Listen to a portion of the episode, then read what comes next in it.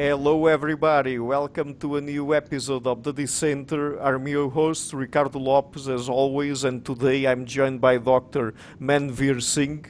He just graduated with a PhD in human evolutionary biology from Harvard University with a focus on cognitive and evolutionary anthropology. His research program aims to explain why societies develop complex recurrent traditions such as shamanism, witchcraft, origin myths, property rights, sharing norms, lullabies, dance, music, and gods, as these have appeared in all types of societies across the globe, from nomadic hunter-gatherer hunter-gatherer bands to complex industrial mega urbanized states. So, Dr. Singh, thank you a lot for taking the time to come on the show. It's a pleasure to have you on. And by the way, congratulations on your recent PhD. So.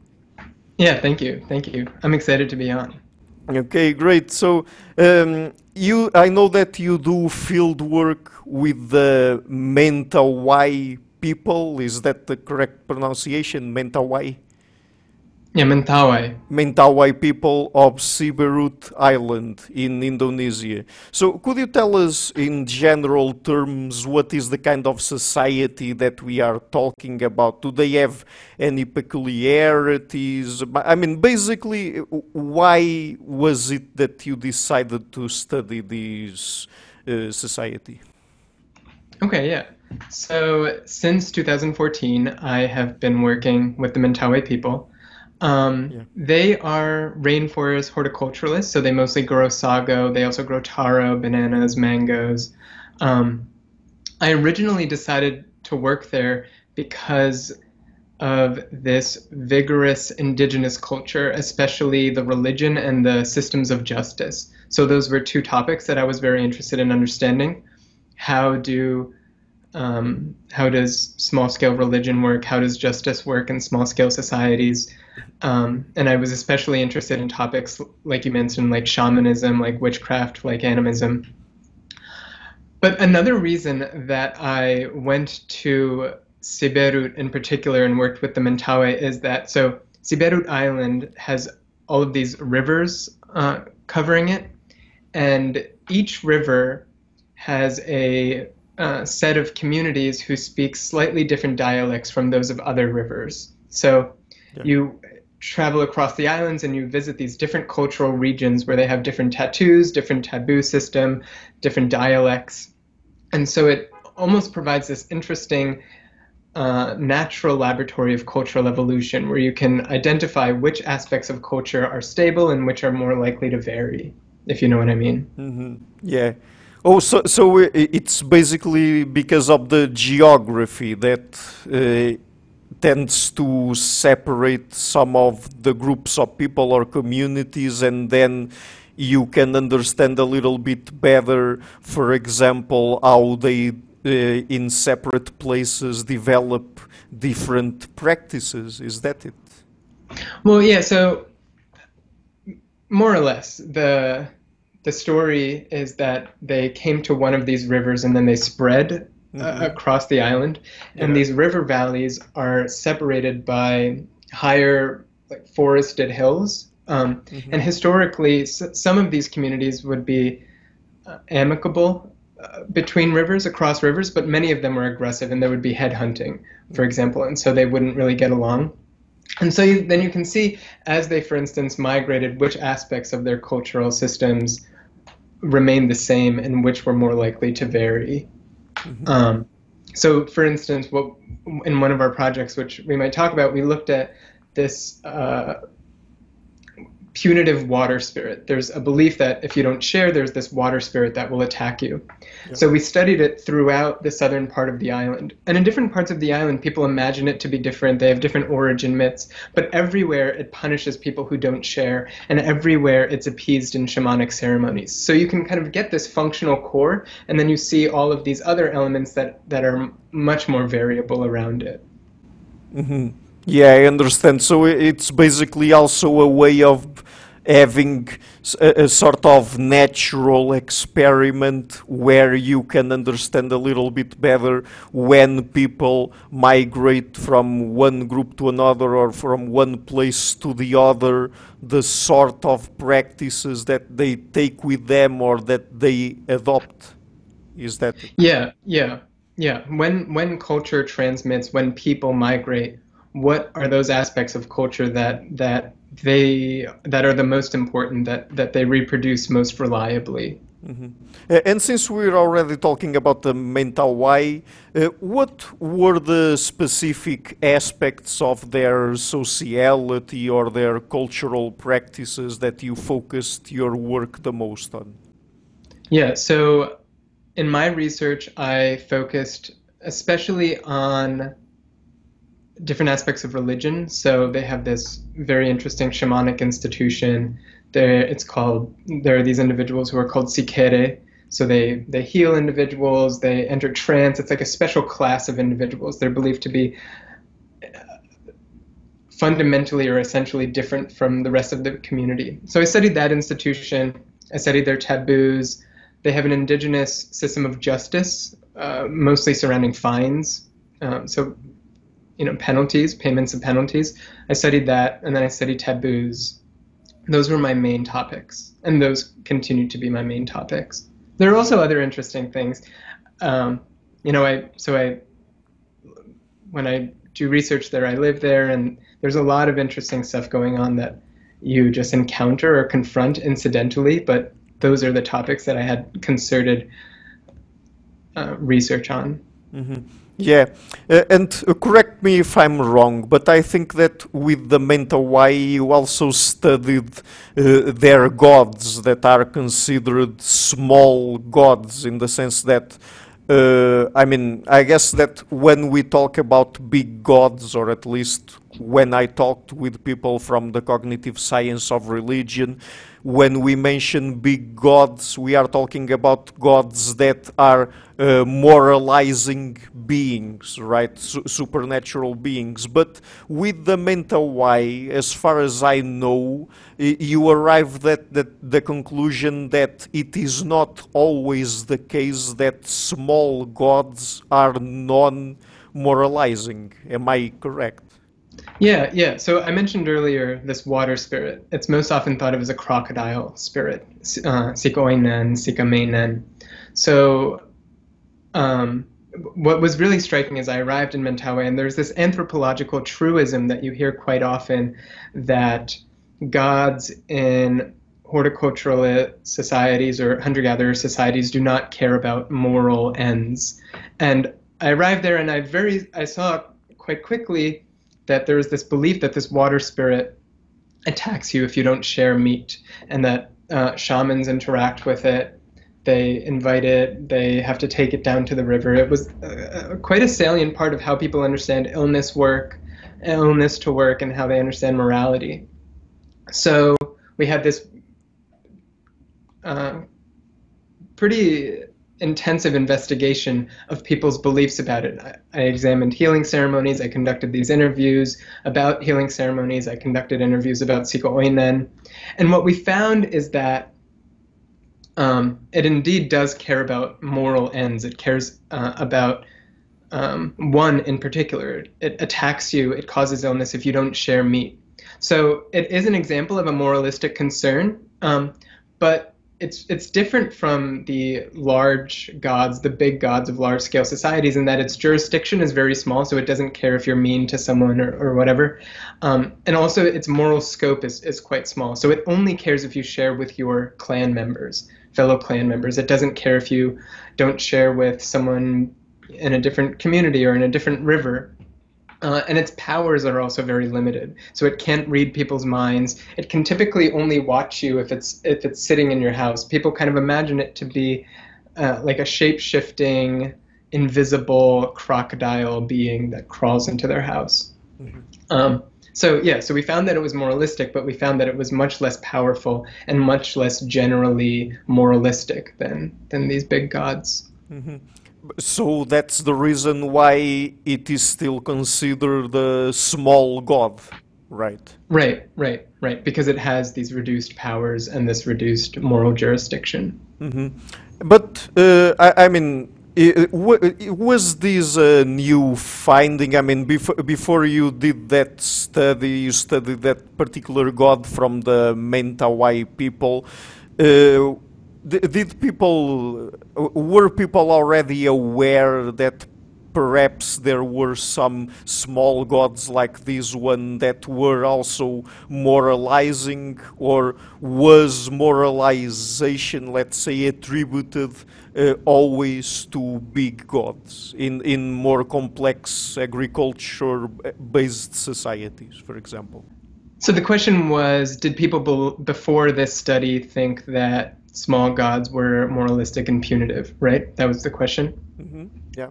So I think it depends on who you ask. Um, so, like I was saying, there were these, there were a couple projects. One, for example, by Chris Boehm, and then Joseph Watts and colleagues coded all kinds of ethnographies, and those, uh, in both of those projects, in their surveys of older ethnographic material, they did report that there were supernatural forces in these small scale societies that care about uh, social behavior, some moralistic domain, and that their moral jurisdiction is much smaller than that of these large scale gods. Um, but there hadn't been a really concerted effort to, to characterize these beliefs. You know, it was mostly on the basis of old ethnographer reports or old missionary reports. Um, and so our project was i'm always careful to to make some kind of uh, declarative or absolutist claim but I, I think our project is important because it is one of the you know most systematic investigations of what these gods actually look like in these in these communities. Um, and something that i think really benefits our project is that we looked at these these gods as they exist across these sites. Uh, and we also linked it to old original missionary reports because it's easy, for instance, to critique some of these older ethnographic materials that an ethnographer got from living in a community and say, no, that just came from Christianity. Like, how can you be sure that that is indigenous to this society? Mm-hmm. Um, but so we had the benefit of studying all of these communities throughout southern Siberut um, that have you know a deep shared history, but more recently have had very different interactions with missionaries, with the state. Some of them are quite remote. Some of them have been at the center of uh, outside transformative processes. Um, and then we also found m- like an early missionary report from the 1920s of a Dutch missionary who visited the island and recorded some beliefs. And across the sites and consistent with the older materials, you find this belief in this punitive water spirit associated with crocodiles. Um, so all of those resources, you know, the cross-site uh, investigation, I think gives us the the strongest um, body of work about one of these small gods. But you know, it, it definitely matches some of the stuff that Joseph Watts and colleagues and Chris Boehm found in their surveys of ethnographies that these spirits do seem to care about moral jurisdictions, but their claims are quite restricted. Um, one final thing, like I said, it depends on who you ask. So there are many people, you know, we can look through some recent review articles, for example, that come out in Trends in Cognitive Science or that come out in Nature or whatever.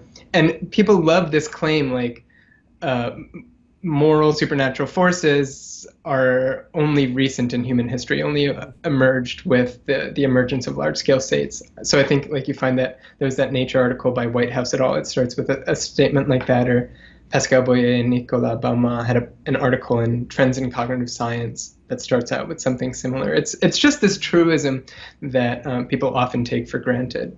Does that answer your question? Mm-hmm. Yes.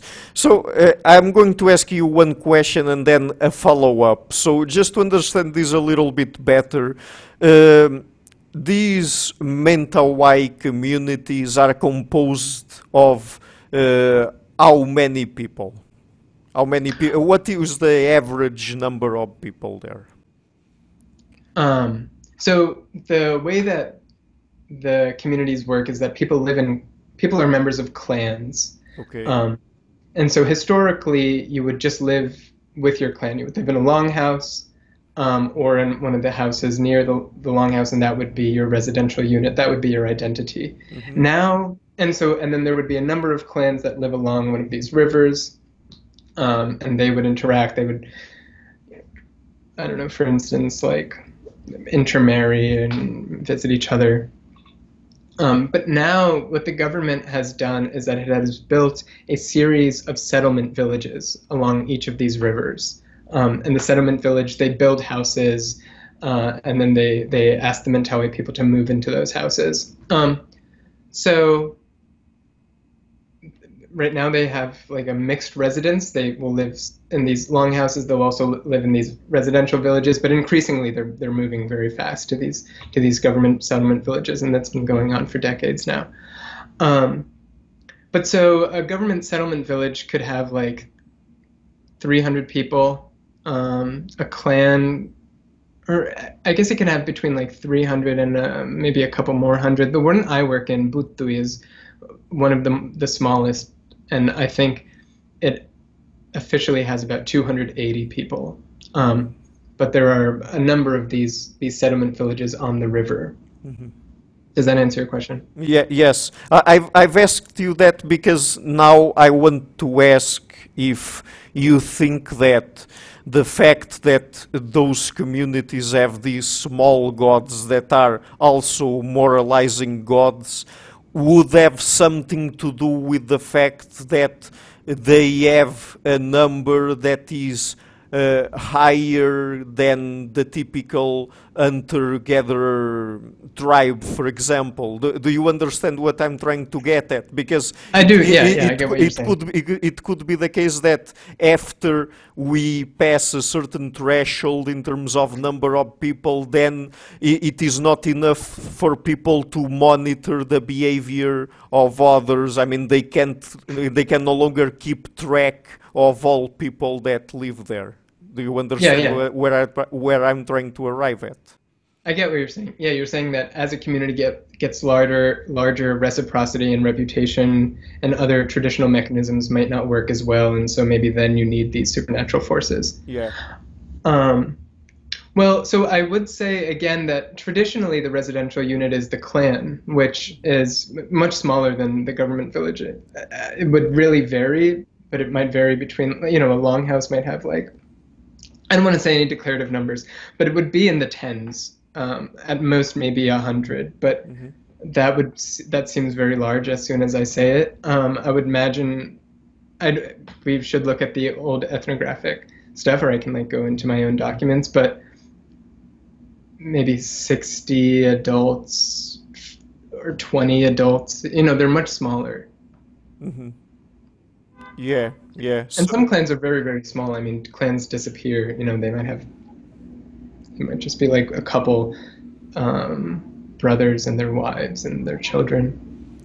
So you wouldn't say that uh, the fact that they have these small gods that are moralizing at the same time have anything to do with the number of people that are part of the clan, for example, or because, am I'm, I'm only asking you this because since we usually associate big moralizing gods with large societies that are usually based on agriculture, right? I mean, like chiefdom states and so on. Uh, I, I was just trying to understand if there could be a link between the number of people that compose a particular society, being it a clan, a tribe, or whatever, and the need of having this sort of supernatural being that is monitoring the behavior of all people that are part of the society. Yeah. Okay. So I have two. I have two thoughts in response to that. Yeah. The first is that the so in Mentawai, if we think about this again, Mentawai, the crocodile spirit, the water spirit, Sikaoinen, or Sikameinen, it has many names, but let's call it Sikameinen. Yeah. Sikameinen um, punishes people who don't share meat. Mm-hmm. Um, and the striking thing is that there are some ways that I can get and share meat that are very enforceable. So if um, if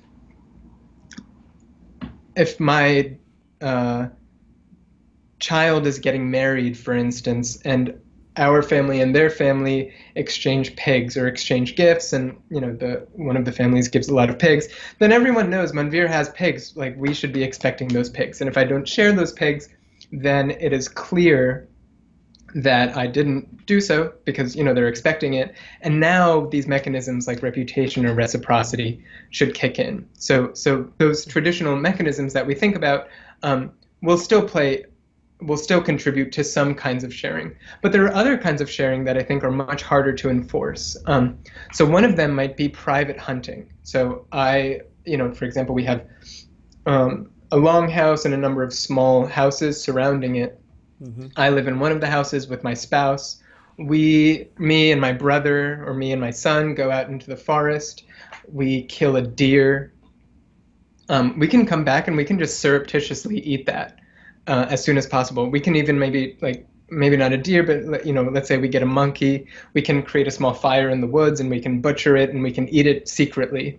Um, so that is a form of uh, that's an instance where I would acquire meat, but it's much harder to enforce my sharing of that meat. Another one that people would talk about a lot is just like uh, you know, we, we get meat, we all eat it, we're living in the longhouse, and then we store it above the fire where the smoke preserves it. Mm-hmm. Now, someone can go in when no one is watching, go into that kitchen and nibble on that smoked meat. Um, and so, yeah. and that's another instance where it's hard to enforce. So I only mention that because these are these two that over there, I think Sikoinen I think your intuition is correct that there are some instances that are hard to enforce, and Sikoinen is enforcing them. I think it's less about the group size in that context and more about what are the particular variables of the context that allow it to be enforced. Nevertheless, I think you're onto something with thinking about the scale of the society, the scale of cooperation, and the God. So the important thing in Mentawai is that on a daily basis, I'm only really cooperating with my close clan members. They're my kin and they're my regular reciprocal partners.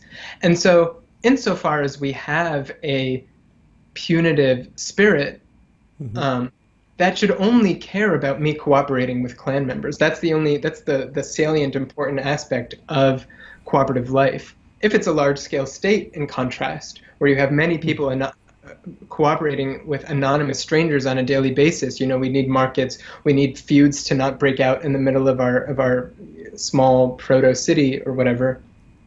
Then it's much more important to have a punitive force that is uh, whose moral jurisdiction is much broader, who doesn't only care that you're loyal to your family, but cares that you're nice to your neighbors, etc.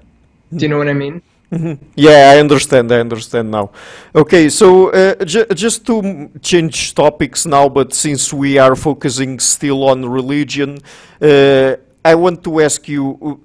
Uh, you mentioned that the Mentawai have shaman, shamans, right? Yes. Yeah. yeah. So, uh, could you tell us what is shamanism really about, and is it a also a form of religion, or is it classified as something else?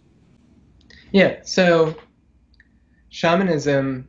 There is like a lot of quibbling about what is technically shamanism. The definition that I find useful and that many people find useful is that uh, shamans are specialists or practitioners who enter trance, and I'll define trance in a second, who enter trance um, and in trance engage with some unseen reality and through that engagement provide services like healing or divination or you know the change of weather. So you ricardo you want to change the weather you come to me manvir i'm the shaman i enter trance i talk to some god who we can't see and then i, I stop the rain for the next couple days. Mm-hmm. um, so your second question was is it a form of religion is it something else? I think that dep- that seems like it just depends on how you define religion. Um, so I think shamanism, uh, to just answer your question a, a bit more thoughtfully, I think shamanism is a combination of magic and religion. So it's magical insofar as it's um, it's instrumental, it's pragmatic, it's helping us apparently overcome uncertainty. It's religious, uh, given that it's about engagement with invisible supernatural beings. Yeah. Okay, so it's basically a mix between religion and uh, magical thinking. Is that it, or? Yeah, I think that's one way of thinking about it. Mm-hmm, mm-hmm. And uh, how did shamanism evolve in human societies? I mean, basically, I guess that the most important question here, since we're talking about uh, cultural evolution of a particular thing, is to understand what is the function that shamanism serves in society, right? Yeah, well, so that's one way of thinking about it. Um, I I would be careful, and we can talk about this about what we really mean by function, because I think function. Some people make assumptions when they hear what when they hear that word function. Okay. um, not to be like really academic and nitpicky, but so um, I think many people will argue that shamanism exists for many reasons. The argument that I have made in the literature and in my research is essentially that shamanism is a very cognitively appealing means of controlling uncertain outcomes. Um, so I want to heal illness. I want to change the weather. I want to do well in business. There are essentially magical specialists who are competing to provide me those services. And that competition among these specialists and my selection of those methods that seem to work the best mm-hmm. drives this, this cultural evolution of a practice that is very appealing, um, that essentially hacks my cognitive architecture and tickles it in all kinds of ways to convince me that it is the best method of controlling these uncertain outcomes. And so we can go into what that means more or less. Um, but that is that is the argument that I've made that it's it's a highly cognitively appealing means of controlling uncertain outcomes. Mm-hmm. So that's about shamanism. And what about witches and sorcerers? I mean, w- where do beliefs about these kinds of people stem from and why are people afraid of certain kinds of people and they label them as witches and sorcerers and things like that? Yeah. So um, the when we use the word sorcerer so some people will think about sorcerer as equivalent to shaman but the way that i've used it and I think the publication you're referring to is that a sorcerer is someone who's believed to to use magical methods, voodoo dolls, etc., mm-hmm. to harm me. So I get sick. You know, my mom dies in a car crash. I shouldn't say that. Some that's a terrible example, but um, something bad happens. You know, a, a car crashes into my house. Whatever. There's misfortune, and I suspect that fellow group members are using evil methods. So a sorcerer is someone who's like using magic, and a witch is someone who not only causes that harm but also is heinous. They eat babies, they fly, they collect in graveyards and conspire and have orgiastic festivals and invite the devil and fornicate with the devil. You know, something much more outrageous, but at the same time also the root of misfortune.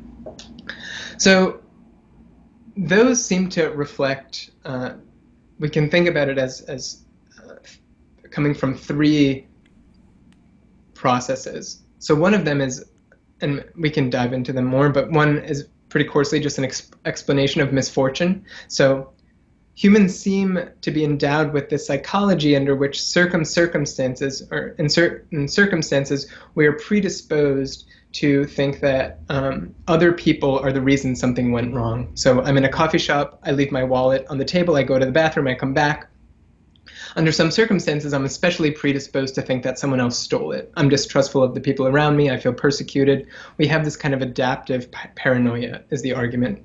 So the idea is that under those conditions under which this adaptive paranoia is triggered psychologically, um, explanations that point to fellow group members as causing my misfortune are very compelling. They're very plausible seeming, um, especially if we live in a world where we believe in magic. So, mm-hmm. uh, one way to think about these beliefs is that they're they're especially compelling explanations of why things go wrong. Um, the other big process is that they are, and this is about witches in particular, but they are especially um, effective narratives for demonizing someone and for urging other people to attack them for justifying mistreatment. So let's say you know I have it out for I have it out for someone. I have it out for Ed. Um, and something goes wrong, I can be like, yo, not only did Ed cause that, not only is Ed, you know, a sorcerer, but also Ed has every trait that that is the most vile and the most dangerous. Ed is a part of a society that conspires at night and is planning to kill us. And in that society, they eat babies and they fornicate with menstruating squirrels. Um, mm-hmm. And so the argument is essentially that, um, you know, there, we have these explanations for misfortune we have uh, these demonizing narratives. Separately, those can produce their own kinds of outcomes. So propaganda campaigns very often use these same kind of demonizing narratives. If you look at like how the Indonesian government uh, labeled communists in 1965, it's very witchy. If you look at how early Christians demonized Jews, or Jews demonized Christians, or Christians demonized heretic groups, or the uh, Tutsis demonize the Hutus, it's very very similar, outrageous and, and existentially threatening. Um, but so that's the argument. The argument is that because as these processes occur around the world, they convergently produce these very similar beliefs that are that are serving these different kind of subjective functions. Mm-hmm. And so, uh, would you say that all of these beliefs, particularly the ones about witches, have to do with people's fear that uh, what other people, if other people desire that something bad happens to them and resort to certain techniques, certain processes, then that has uh, an effective uh, effect, let's say, uh, on their lives. Is that it? Yeah. So, uh, like, I think we are especially predisposed and and if you think about it during our evolutionary history it's very useful to think okay something went wrong. You know my baby died last night. Um, and person x in my group has hated me for the last week. It, it, it seems to benefit individuals on average from being a bit too suspicious from not being suspicious enough. So we we have this kind of adaptive like i mentioned this adaptive paranoia. Um, because you don't want to to live in a group and people are attacking you and you're just not suspecting it. It allows you to be much more easily exploited. So the idea is that we have this kind of bet hedging psychology that is a bit trigger happy under certain circumstances of, of suspecting other people. Yeah. And so if I'm in that context and I'm consistently, you know, something is being going wrong and I'm uh, predisposed to think about people who are envious or people who have expressed hatred towards me, um, then these explanations are highly highly compelling, even though they might seem, at, uh, you know, from other perspectives to be a bit a bit dodgy or a bit strange. Um, and the striking thing is that they still manifest in contemporary society. They just take different forms. So people might be especially distrustful of the government, or they might be especially distrustful of certain business individuals, and they will subscribe to conspiratorial theories that connect the misfortunes in their lives, the AIDS pandemic, you know, a, a, particular plane crash, to these distrusted parties, often through mechanisms that might otherwise seem to be a bit elaborate or, or under under uh, unlikely. Mm-hmm. Um, yeah. Yeah, it, it's, it's, it's as if people feel the need to attribute some sort of agency or uh, identify an agent that has caused that particular kind of bad situation or bad happening in their lives, right? Right, right, exactly. And they're especially predisposed to think about that if they feel persecuted, if they feel distrustful, and the more significant that event is. Mm-hmm. Yeah. Okay. Yeah. So go, going a little bit back to religion, uh, I know that you also study the uh, phenomenon that is very interesting, that is religious self-denial. So what what is it about, and why does it exist? Okay. Yeah. So consistently across societies, um, religion as a part of religious belief, people uh, deny themselves food, sex, social contact, Um, and that happens among lay people. So, you know, we might go, for example, we might have a month where we fast, or we might have several weeks where we don't have sex or whatever. But then religious practitioners, uh, so shamans, priests, holy kings, monks, will often observe these to, to an extreme extent. So in Mentawai, there's this joke where when you become a shaman, your wife becomes your sister. The idea being that, like, you, you can you're sometimes allowed to have sex with her, but there are many constraints. You can't have sex during any ceremony. You can't have sex if you're healing someone, etc. Um, so this question of why it exists is something that I have have been puzzled puzzling over and have done some research on. So in Mentawai, we looked at it with shamans in particular. So over there, like I mentioned, shamans have to observe taboos on uh, in all kinds of circumstances. When you're becoming initiated, you have to observe all of these taboos. During ceremonial periods, you have to observe taboos. And then once you become a shaman, there are certain taboos that you have to observe forever. You can't eat gibbons, you can't eat the white morph of the simakobu monkey, you can't eat eels, flounders, mm-hmm. uh, a, a certain squirrel. So there are a couple hypotheses that people have put forward to explain this phenomenon. One is what they call cooperative costly signaling. So the idea there is that through self-denying, I signal to other people that I am cooperative. Um, maybe it's because I signal that I'm committed to the religion or the group. Um, another one is what Joe Henrich has proposed, and he refers to it as a credibility enhancing display. Mm-hmm. So if I observe some kind of costly behavior that signals to you that I believe in this religion, you know, I, um, the extreme example that he likes to offer sometimes is martyrdom. Someone who kills themselves, who, who dies for the religion, clearly seems to believe in some God, or, or at least the evidence that they believe in that God is much stronger than if they didn't kill themselves for it. Mm-hmm. Um, and so that hypothesis is that monks, shamans, holy kings, priests um, self deny so as to indicate to other people or, or convince other people that they believe in these religious beliefs and help these beliefs kind of transmit through a network.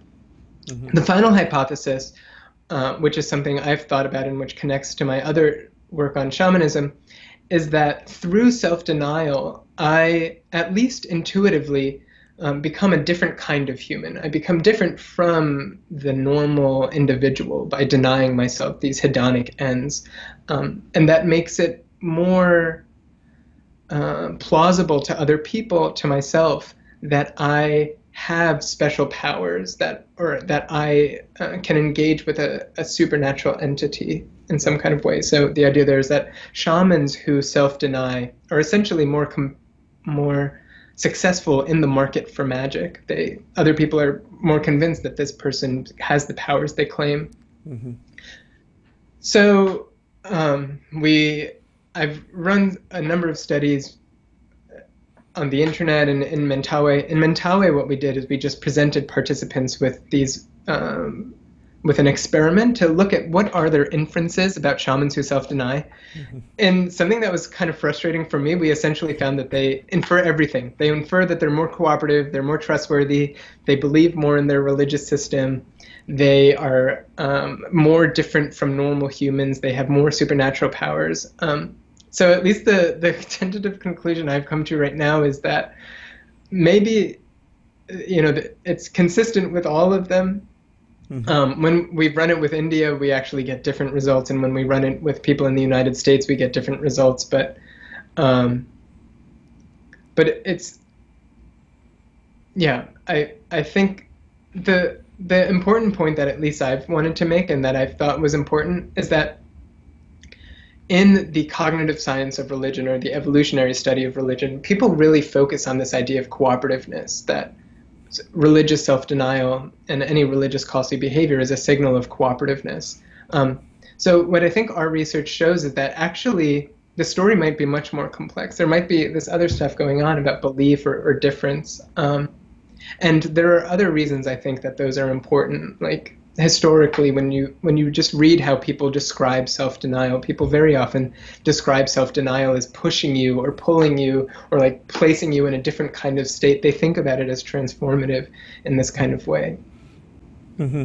Yeah, so uh, uh, just to clarify, because some of the audience might not be familiar with some of the uh, terms that you used you at a certain point there you talked about credibility enhancing display that displays that usually the acronym is CRED right or CREDs uh, the, so those are basically any sort of behavior usually associated with religion that people exhibit that that uh, incur some sort of significant cost for uh, to for them to, uh, and usually it is done in a public space for other people to see and for them to transmit the idea that they are really committed and that other people can trust that they are really part of the group and they can rely on them, right? Yeah, yeah. So it's essentially any behavior that would not be sensible were you not to hold the belief that you claim. Mm-hmm. So, you know, let's say I'm like, Ricardo, you should eat this mushroom. You would be like, how do I know? I say, Ricardo, you should eat this mushroom. This is not going to kill you. Mm-hmm. Um, and now, if I take a bite of that mushroom, that signals to you, oh, Manvir believes what he's saying, because that would not be sensible were I not to hold that belief. It's yeah, yeah just any behavior that mm-hmm. that becomes reasonable uh, only when you have the belief that you're claim claiming. Mm-hmm. So uh, I want to ask you about your work on music and song, but just before we get into that, just one general question. And since we're talking about aspects of human sociality like religion, witchcraft, and so on, uh, uh, you also studied the role that self-interest plays in the design of social rules. Could you tell us about that? Because it's very interesting that when we think about social rules, we usually do not associate self-interest as something that might play a role in, let's say, building up those those same rules, right? Yeah. So one argument that we that my colleagues and I have been making, so I've made this especially with Luke Glowacki and Richard Wrangham, has been the argument that to explain why societies on any scale have the rules that we do, um, and this has especially been for evolutionary anthropologists uh, and cultural evolutionists, um, and might be clear to other people. But the argument that we've been making is that um, we should take into account uh, that people are trying to like create rules that are ultimately in their self-interest, and they are trying to um, they have like some limited reason or rationality to try to design or craft those rules. Um, so, one example that there we have tried to apply this to a number of questions or a number of domains, but a very simple one is this question of how do you have where do cooperative rules come from in societies? How do we have institutions that create group level benefits? Mm-hmm. And some people have argued for processes like cultural group selection um, or other processes that seem to at least ostensibly limit the role of the individual of individual agency and individual self-interest and so we have argued that uh, another major contributor is essentially um, people either consensually or coercively creating self-interested rules that then incidentally produce group level benefits. So this is um, pretty well accepted or acknowledged in political science with the idea of the stationary bandit. Are you familiar with that model? Uh, no, no. Could you tell us about that, please? Yeah. So there's this um, model presented by uh, this economist or political scientist. Uh, I don't know how you pronounce his first name, but it's something like Mancur Olson. It might be like Manchur. I think it's Mancur Olson. And he essentially says that imagine you have a number of communities and you have a bandit, and the bandit comes into one community and they extract as much as they can, and then they go to the next community and they extract as much as they can. This is what he calls the roving bandit. The roving bandit is only in it for themselves, and they end up being predatory and extractive. Mm-hmm. He says, then let's imagine a stationary bandit. This is a bandit who comes into a society. They have the capacity to be extractive and to, you know, take as much as they want, but they're stuck there. Mm-hmm. Um, and because they're stuck there, their interest now overlaps with the longer term interest of their group.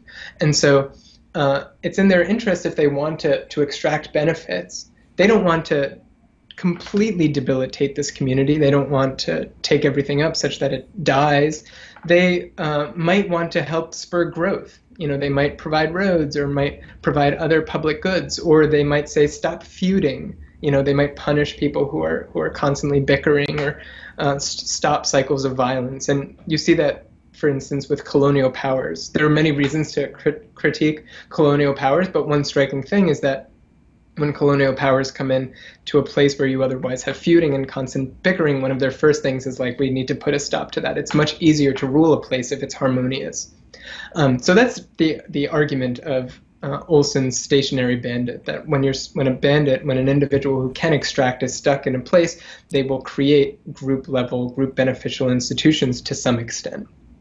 And so we have been trying to apply that to think about uh, the evolution of cooperative norms in human societies. Uh, where do um, you know institutions that promote engagement in warfare come from, or where do um, like institutions for controlling common goods come from? And it might just be very often individuals bartering or bargaining with each other, or individuals creating these institutions in a top-down way. Mm-hmm. And yeah. you know, I, I think it's I think other processes are of course important. I don't want to deny other processes, but I think there's good reason to believe that these are important contributors. Mm-hmm. Yes, that's very interesting. So let's now move on to talking about music. So, first of all, and just to make sure, music is a human universal, right? We find music in every society that we have already studied or, or not? Yeah, so in, in our project, in fact, we I think ours is the, the biggest investigation of the universality of music, and we looked at 315 societies in the ethnographic record, from Babylonians to the Mormons, and we find music. Mm-hmm. Yeah, and uh, but um, uh, all societies have music, but uh, the traits that go associated with music vary across societies. I mean, there are some similarities and some differences. So, what are some of the main aspects where music is similar across societies and the ones where it differs the most? Okay, yeah, that's a great question. That's a question that I've been interested in for a while. So, um, for the last five and a half years, I've been working, especially with Luke Glowacki and Sam Mehr, on this project that we call the Natural History of Song. And so, in that project, we created two databases. One is a database of ethnographic material. So, this is every description of song in the ethnographic description of 60 human societies that cover human global geographic diversity, from the Koreans to the Andaman Islanders to the Tlingit to the Amhara of Ethiopia. And then we also built a discography. So um, we split the world into 30 regions. From every region, we got an indigenous field recording of a dance song, a healing song, a love song, and a lullaby.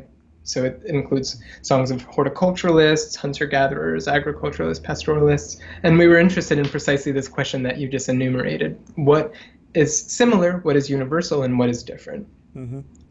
So um, in the ethnography, we can think about the behavioral or social context of music.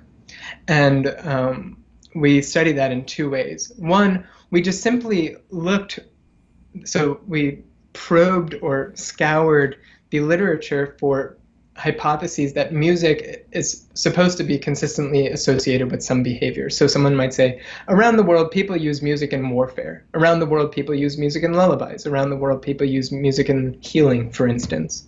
Um, so we listed 20 of these behaviors, and then we used different techniques for looking at whether they are especially associated with music. So if they, in the ethnographic text, appear with music more often than would be expected uh, if they were just randomly uh, appearing. Um, and so what we found is that across societies, and you know, it varies, there are complexities to this, but essentially, music reliably pops up in this across the 20 contexts that we looked at. So for each of these 20 contexts, we found a signal in our global database that music is, is associated with that. So we found that music is associated with healing, dance, lullabies, uh, play, greeting visitors, warfare, processions.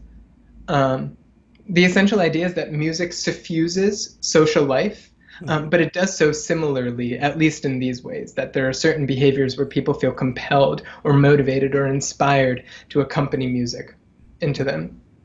We also found that uh, music varies most along three dimensions, or there, there are three dimensions that explain global variation in musical behavior arousal, religiosity, oh my God, and formality. Mm-hmm. So a musical event will exist somewhere in that three dimensional space. Um, and we found that variation on these dimensions, uh, that variation was there was much more variation within societies than between societies. So societies essentially, in a very similar way, sampled across these dimensions, if you know what I mean. And a, a song of, of average arousal or average formality or average relig- religiosity would not be strange in any of the 60 societies that we looked at. Okay? Mm-hmm. Yeah. So those are some of the ways in which the behavior of music is similar. And what we have also looked at is um, do songs that share behavioral functions, dance songs, lullabies, healing songs, do they exhibit common uh, musical features? So is there something that makes a dance song a dance song? Mm-hmm. And so we used this discography and we analyzed it in all kinds of ways. We played it for people on the internet. We did other kinds of analyses. And what we found was that across societies, uh, the behavioral function of the song does predict its musical features. So there is this relationship between song function and song form, but it is strongest for certain domains. So it is it's strongest for lullabies and dance songs. Lullabies and dance songs seem especially stereotyped in their forms across societies. They are very similar, and people are really good. You know, you can go to, for instance, Mentawai and play them a Punjabi. We didn't play them a Punjabi, but you can play them like an Indian lullaby, and they are pretty good at recognizing it. Um, We found these associations in other domains, but they were much weaker. And so, for instance, love songs. It, people seem to sing songs about love all over the world, and there there seems to be some signal, um, but that signal is is much less strong. And you know, we, in one of our earlier experiments, we didn't even find that people could reliably identify love songs. Mm-hmm. Um, and so I mentioned that as one of the ways in which music is diverse. Um, there are certain functions that music can play, but but those get instantiated differently. And what actually seems to be the case is that for something like a love song, it's less the musical features that are that are doing the work and more the lyrics. Um, mm-hmm. And you also studied infant-directed songs, right? And how they differ from other domains of song. Could you tell us about that? Yeah, yeah. So there is in the analysis that I just talked about, the infant directed songs are these lullabies, uh, whereas the other forms of song are um, the dance songs, etc. And so, like I was saying, the infant directed songs are especially stereotyped. Um, they tend to be slower, they tend to be less accented. So, a dance song, for instance, might be like, Ricard, uh, wait, like, the dog, this is a, a sentence that's very accented the dog went to the zoo. And here's a sentence that has far fewer accents. The dog went to the zoo. Um, so lo- like infant directed song is less accented. It's slower. Uh, it's less fast. Yeah. So those were some of the consistent features that unified them. Mm-hmm. And uh, since music is a human universal, uh, do we know something about its biological foundation? So, for example, in religion, we know several different cognitive mechanisms that allow for religion to exist, like, for example, the hyperactive agency detection device, folk biology, folk psychology, folk physics, and things like that. Uh, do we know of any set of cognitive traits or mechanisms that allow for uh, for us to uh, create, express, and transmit music and enjoy music in general. Yeah. So um, there is this long-standing question of how much of our capacity for music, pardon, how much of our capacity for music comes from biological adaptations or cognitive adaptations that exist for other purposes, and how many, or to what extent, are the biological or cognitive foundations designed for music in particular.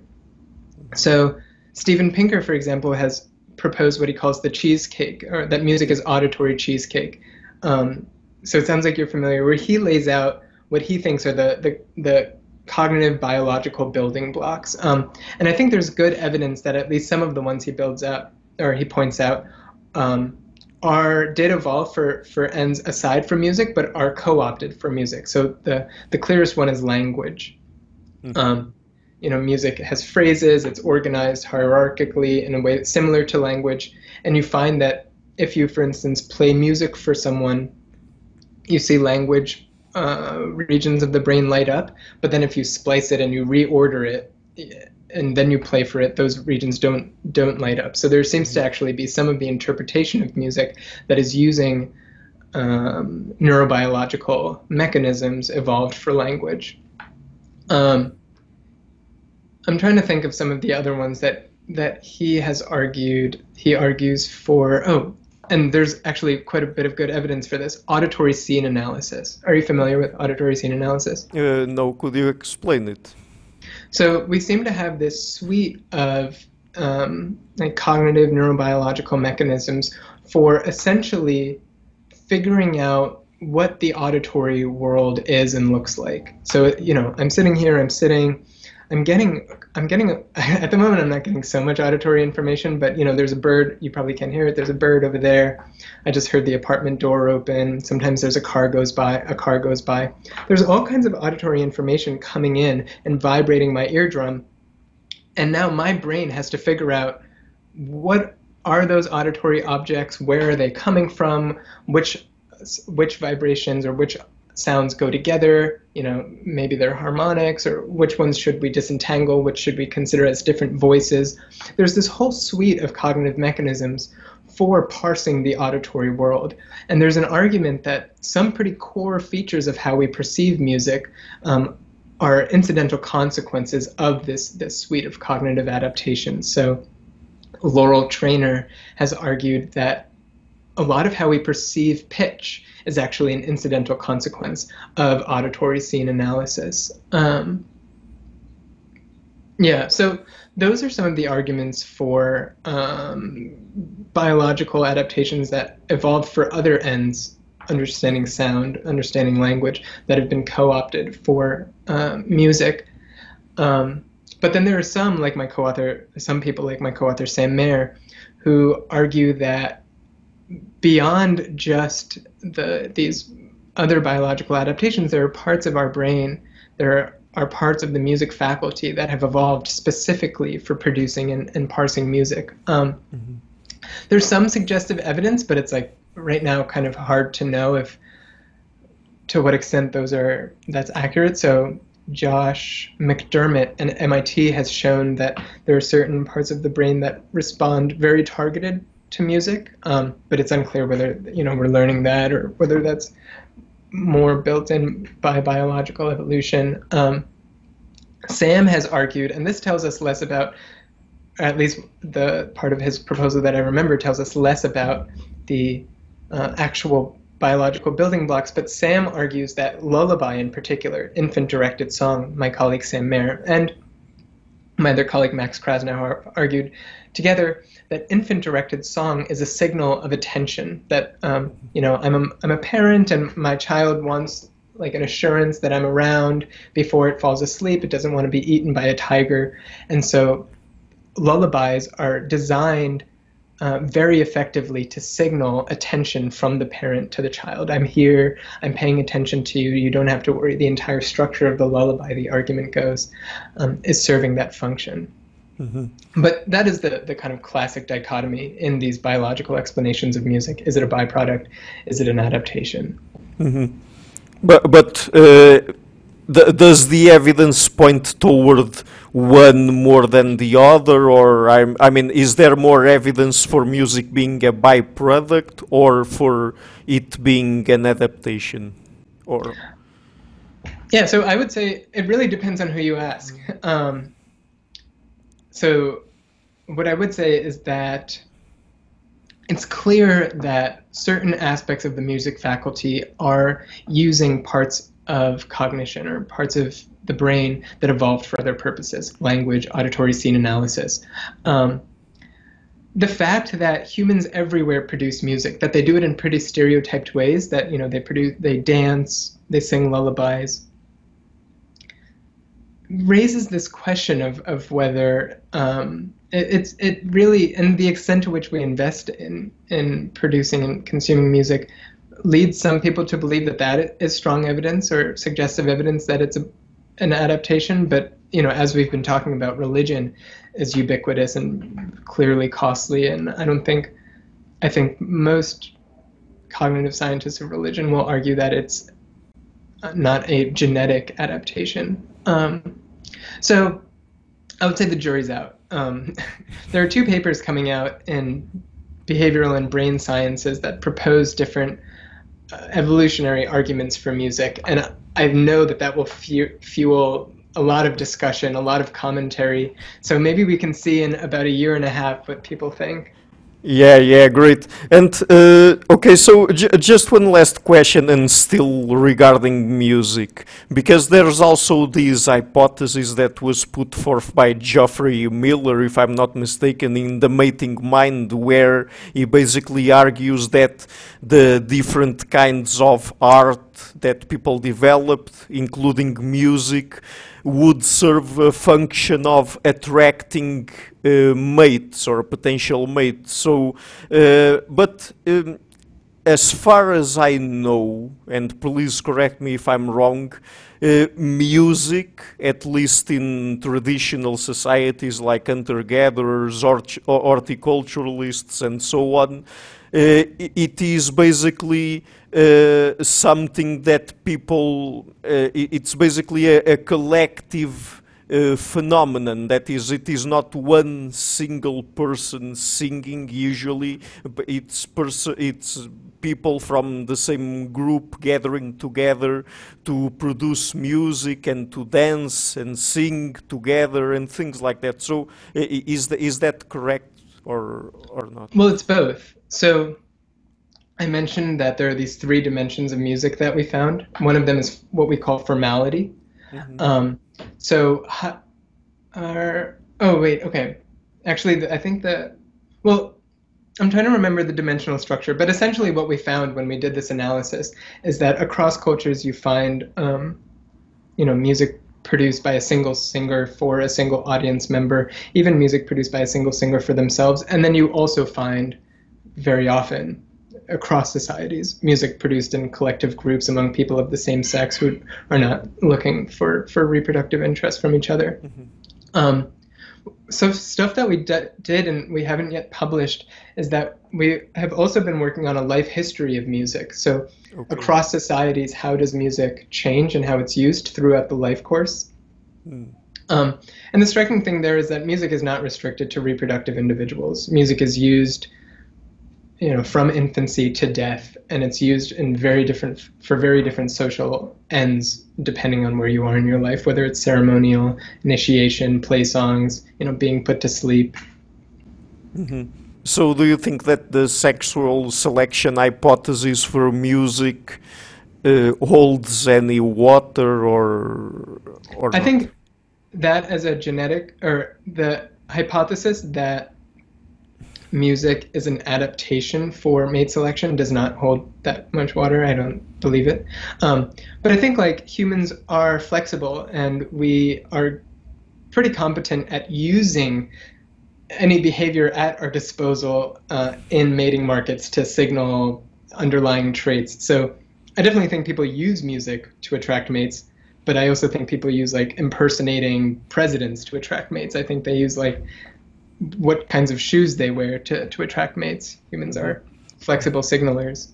Mm-hmm. Yeah. well, just before we finish, uh, uh, just it, came to my mind now one hypothesis that is uh, until very recently in our revolutionary history we didn't have the kinds of music that we have nowadays and concerts where there's a single band and a single uh, a single person uh, singing to a huge crowd of people. Until very recently that didn't happen. So couldn't it also be the case that the reason why nowadays, if we study uh, singers, for example, they usually have a much higher number of sexual partners during their lifetime than uh, you, common people, let's say, uh, because not because of the music they produce, but because of their popularity, for example. Couldn't that be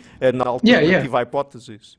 Yeah, I mean, I think I don't think it's a great research design looking at the reproductive benefits or the reproductive success of pop singers in contemporary society and using that to inform evolutionary hypotheses about music for many reasons, including the one you just listed, that the that is a very peculiar form of performing music.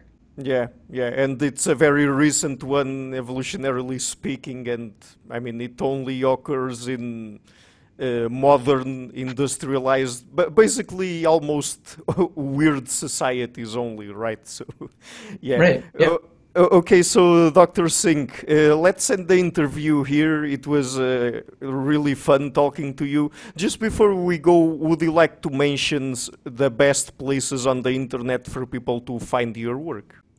Oh yeah. So they can visit my website manvir.org m-a-n-v-i-r.org org, and they can also visit my Twitter. Um, and if you just search my name, Manvir Singh, you should find it. If you Google like Manvir Singh Twitter Harvard, it'll probably pop up. And do you have your articles in your website open for? Okay, can, can people access them directly? Yeah, I have PDFs of all of them okay. on my website. Okay, okay. So I will include all of that in the description box of the interview so that people can go and check it out. It's a very interesting work. And again, thank you a lot for taking the time to come on the show. It, and it was a real pleasure to everyone. Yeah, thank you a lot, Ricardo. This was a lot of fun. Hello everybody, thank you for watching this interview until the end. As you might have noticed, I've started this channel back in February 2018 and have been putting out regular interviews with academics and intellectuals from a variety of fields. And to keep the channel sustainable, I would like to ask you to please visit my Patreon page and to consider making a pledge there and I also have links to PayPal in the description box of the interview. Otherwise, and if you like what I'm doing, please share it, leave a like, and hit the subscription button. I would also like to give a huge thank you to my patrons and main supporters Karin Lietzcke and Blanchett, Perga Larsen, Lau Francis Ford, Hans Frederick Sunda, Ricardo Vladimiro, Greg Healy, Adam Castle, Olaf Alex, Jonathan Wiesel, David Diaz, Anian Kata, Jacob Klinkby, Matthew Whittingbird, Arno Wolf, Tim Hollacy, Henrik Ahlenius, John Connors, Paulina Barron, Philip Force Connolly, Jerry Mueller, Herbert Gintis, Rutger Voss, Bo Weingart, Rebecca Newberger Goldstein, Dan Demetri, Robert Windiger, Rui Inácio, Arthur Coe, Marco Neves, Max Belby, Colin Holbrook, Susan Pinker, Thomas Trumbull, Bernardo Seixas, Pablo Santurbano, Simon Columbus, Jorge Spinha, Phil Kavanagh, Corey Clark, Mark Blythe, Roberto Inguanzo, Michael Stormir, Eric Neumann, Samuel Andreev, Tiago Nunes, Bernard Hugney, Alexander Dunbauer, Omari Hickson, Felicia Stevens, Fergal Cusson, Evan Bodrenko, Hal Herzog, Nuno Machado, Don Ross, João Alves da Silva, Jonathan Leibrant, Os Oslam Bullet, Nathan Nguyen, Stanton T, Samuel Correa, Eric Hines, Mark Smith, J.W., João Eira, Tom Hummel, Sardus France, David Sloan Wilson, and Yacila Deza Araújo. My producers Yzar Wehbe, Jim Frank, Lucas Stafiniak, Dr. Ian Gilligan, Sergiu Codreanu, Luís Caetano, Matthew Lavender, Tom Van Vanagdam, Curtis Dixon, João Linhares, Benedict Mueller, Vega Gidi, and my executive producers Michel Rugieski, Rosie, and James Pratt. Thank you for all.